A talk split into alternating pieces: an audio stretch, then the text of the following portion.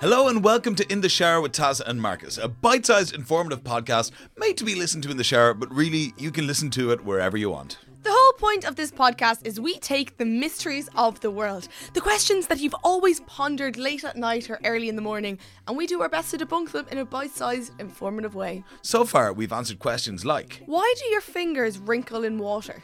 What are allergies? How much does a cloud weigh? What's brain freeze? And loads, loads more. I suppose you could say. We expand your mind while you wash your behind. And for the next six weeks, we are partnering up with Cadbury Twirl to expand your mind even further, as Cadbury Twirl fans are going to be giving us questions to answer.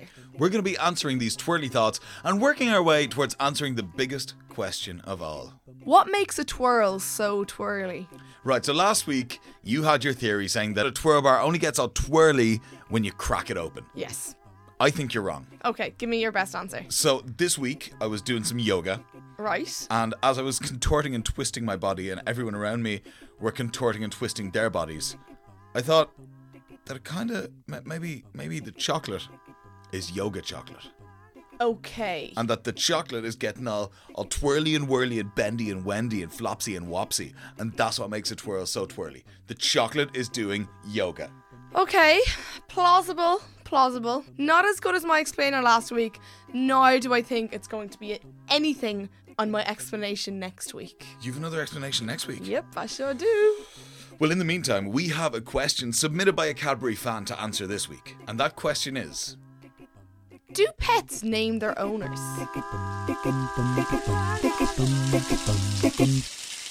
So this week's question is actually really cool, and it's it's got me thinking about the whole dynamic I've had with my pets since forever. The question is, as we said, do pets name their owners? What kind of pets did you have growing up, Marcus? So I had cats in Ireland and I had dogs in France. Um, I had a couple of cats and yeah, dogs. I had collies. They were really really stupid. What about you? I've had loads of pets in my Really? lifetime. Yeah, loads and loads. Everything you can imagine from chickens to lambs to pigs, donkeys, horses, fish, you name it. But the pets that I've spent the most time in my life are my two little doggos, Sam and Pup. And when they look at me, they you know, they're they're cute fluffy dogs. When they look at me, I wonder, you know, are they thinking, Hey look, there's Taz, we love her. I hope she scratches my head or are they just thinking Food, food, food, belly rubs, food, food, food, owner, belly rubs, food. I, I think the second one. Anytime I see you, Food, food, food, food, belly rubs, food. I'm only kidding. I, de- I definitely think the whole like, oh, here's Taz. I hope she scratches my head. I love her as well. I definitely, I definitely think that. Um, so, do you think pets name their owners? I think so. I mean, like, my dogs are smart and they definitely recognize names. Surely they would have to call each of us in our family something different, you know? They has to. Yeah. So, what do you mean when you say they recognize names? Well, if I say, you know, go to dad, they'll go to dad. That, that kind of thing, you know? Okay, really, that, that's it's interesting. So when I looked into this, there's basically nothing I could find which pointed to like a specific direction or gave a conclusive answer on whether pets name their owners. So I had to dig a little bit deeper. Like some sort of a pet mole. Yes, like my initials. there. Please, please, please tell me that this has something to do with like dog psychotherapy, brain reading. That and all I'm all I'm imagining now is a little dog sitting down on the seat with the with wires plugged into its head, trying to read its brain waves. I actually did read about dog MRIs, but we'll get into that. Okay, Um, first off, the whole phrasing of the question, do pets name their owners, is pretty general. First of all, there's hundreds of varieties of pets. Judging by earlier in the episode, you've had most of them. Um, but they all use different traits to actually recognize their owners. So we're going to go through some of those. Um, what do you think the most common pet in the world is? my gut definitely says dogs, but my head is definitely saying something else. Like you know, for people who live in a city, birds or fish, something along those lines. Bingo. So the most common pet in the world is freshwater fish. Little goldfish. Little goldfish, little Brazilian fighting fish, those little black fish with the, the eyes that stick out of their heads. Oh, do you know, fun fact? What? I once had a goldfish that died in the bag on the way home. No way. I know. I'm sorry to hear that. I should, have attached a trigger warning when I wrote this episode. um, so yeah, the, the most common pet in the world is freshwater fish. Um, the numbers have surely gone up by now, but a study conducted by Live Science in 2013 showed that 142 million freshwater fish were kept as pets, which is almost twice as many as dogs. That yeah. is insane. But mm-hmm. surely, like, fish is a terrible place to start. Are fish even pets? They, I, I feel like they don't even have brains. But you know, okay, fair enough. Makes sense. So the question begs the answer: Do fish name their owners? Surely the whole thing with goldfish having short, tiny memories doesn't come from nowhere, and like memory is associated with recognition. You'd think that, and obviously there's the whole stereotypes of you know the six second memory and all that.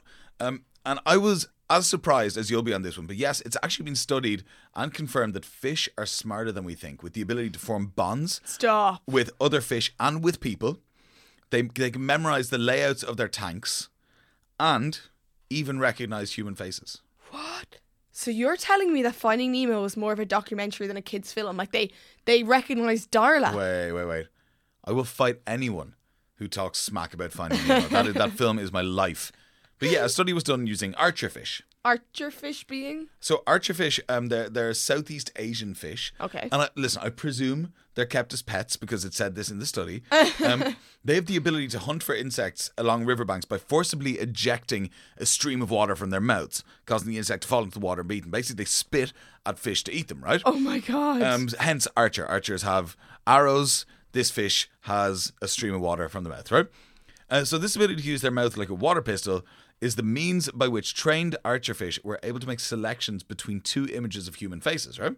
Okay. The trained archerfish was able to correctly select the familiar face 81% of the time.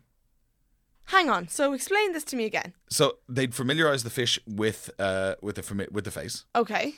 and then they'd show it two faces.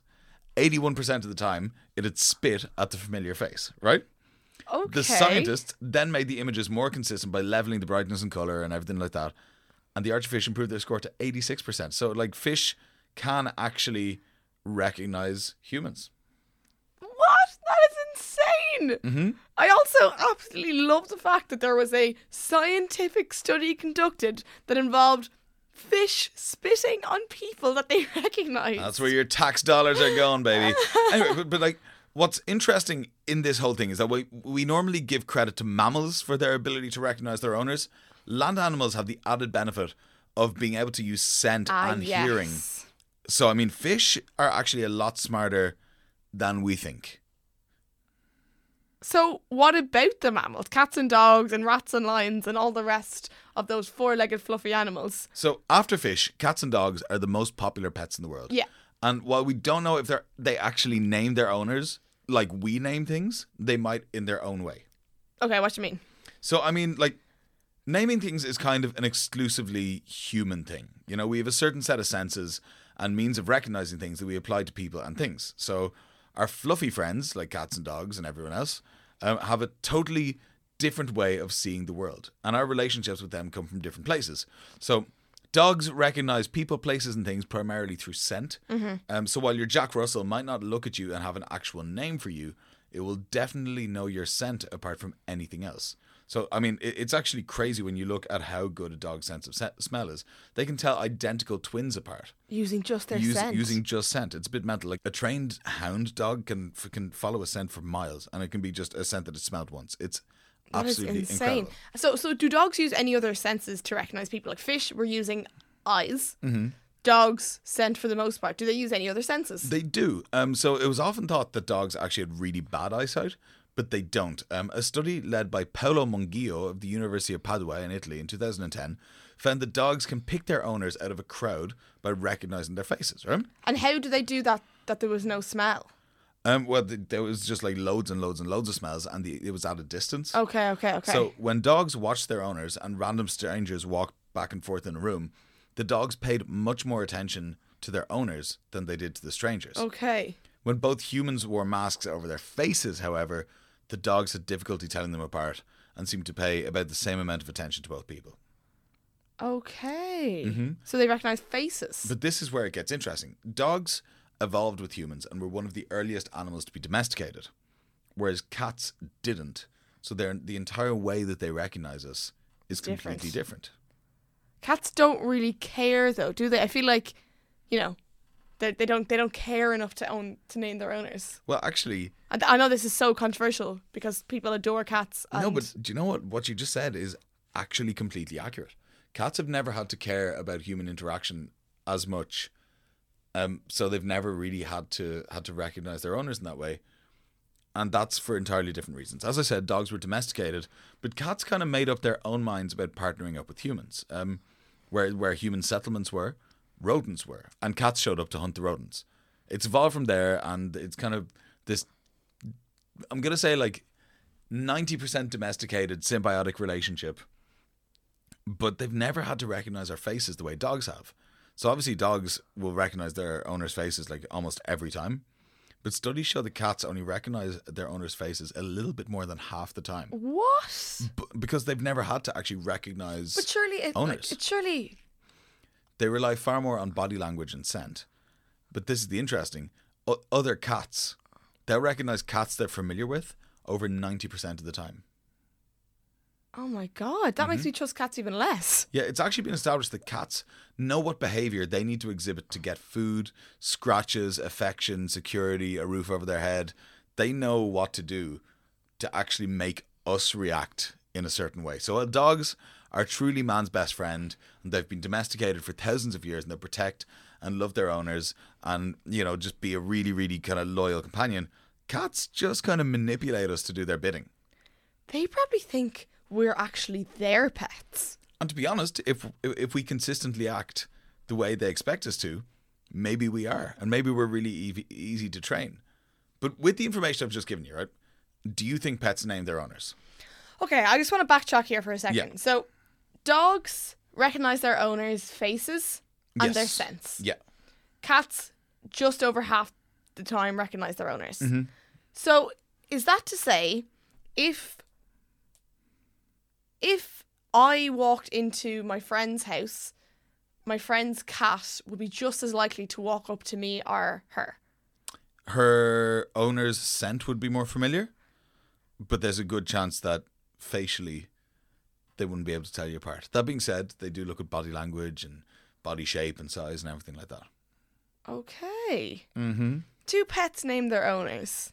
I think they probably do, yeah. But but at the end of the day, what does a name matter? I suppose like a pet will recognize you and bond with you, and that's kind of the same thing. Whether it recognizes you by smell or by body language or by your big hairy face. No. I do have a big hairy face, but do you know what? I'm gonna call it now. And there's so much, there's so much deeper information that we could actually go into on this. They've like stuck dogs in MRI machines and all that kind of thing.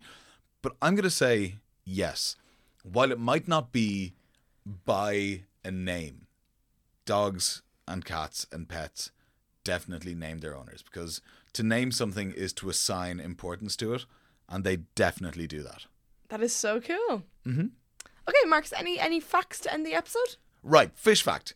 And this one is kind of mad. What would you say the average lifespan of a goldfish is? Oh, Go- going by mo- my poor little uh, my little poor flippy pets, I'd say. Oh God, maybe four or five years. I thought you were going to say four or five hours, judging by the fact that a goldfish died in the bag.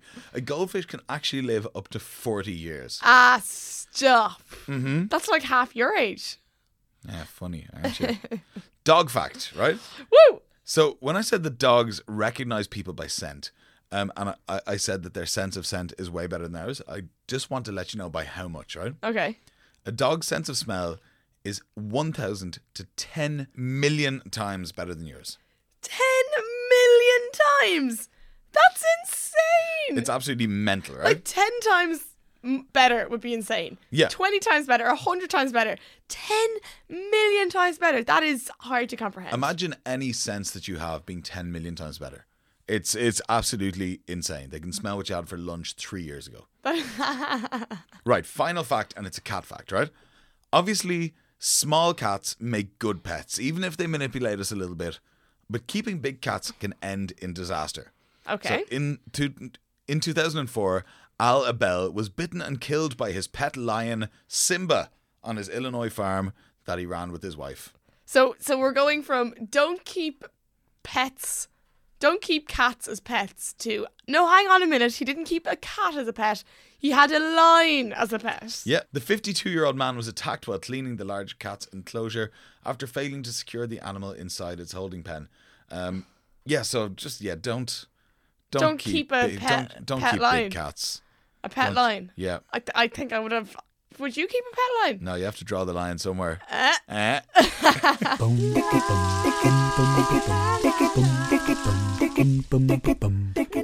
So there you have it. I think the conclusive answer that we're going to give on in the shower is yes. Pets name their owners. What do you think my pets name me? Oh, squishy, Squishy. squishy. they definitely name you. Oh, Squishy's boyfriend. Guys, as we said, that was a question that was submitted by Cadbury Twirl fans, and they're going to be submitting questions for the next six weeks. They're all brilliant questions, so tune in next week because it's going to be equally great. If you want to get in touch with us with a question or a comment, or even if you just want to say hi or send us a picture of your pets, which have definitely given you a name, it couldn't be easier. Just search In the Shower with Taz and Marcus on Facebook, or if you're on Twitter, just look at at In the Shower Pod. If you want to get in touch and say hi or send us a question that we can answer down the line, you can get us an email at intheshowerpodcast at gmail.com. Couple of thank yous to wrap up the episode. First of all, a massive thank you to Alan and Paddy and all the crew in the Head Stuff Podcast Network. Thanks a million, guys. Next up, thank you so much, Flo Robinson, for our cover art. We love you, Flo. We love you, Flo. A big thank you to Dave Gertzman, uh, Dave's Record Rama on Instagram, um, for our jingle, which is great. And I love it. And I listen to it all night long and dance in my room. Next week's question, Marcus. Next week, we're going to be taking a look at two questions. Taz is going to give some kind of theory on what makes a twirl so It's going to be twirly. better than bloody chocolate doing yoga, Marcus. I don't think so. but also, we're going to look at what makes the sky blue. Dun, dun, dun. That episode will be ready next Monday morning in time for your Monday shower. But in the meantime, Keep scrubbing.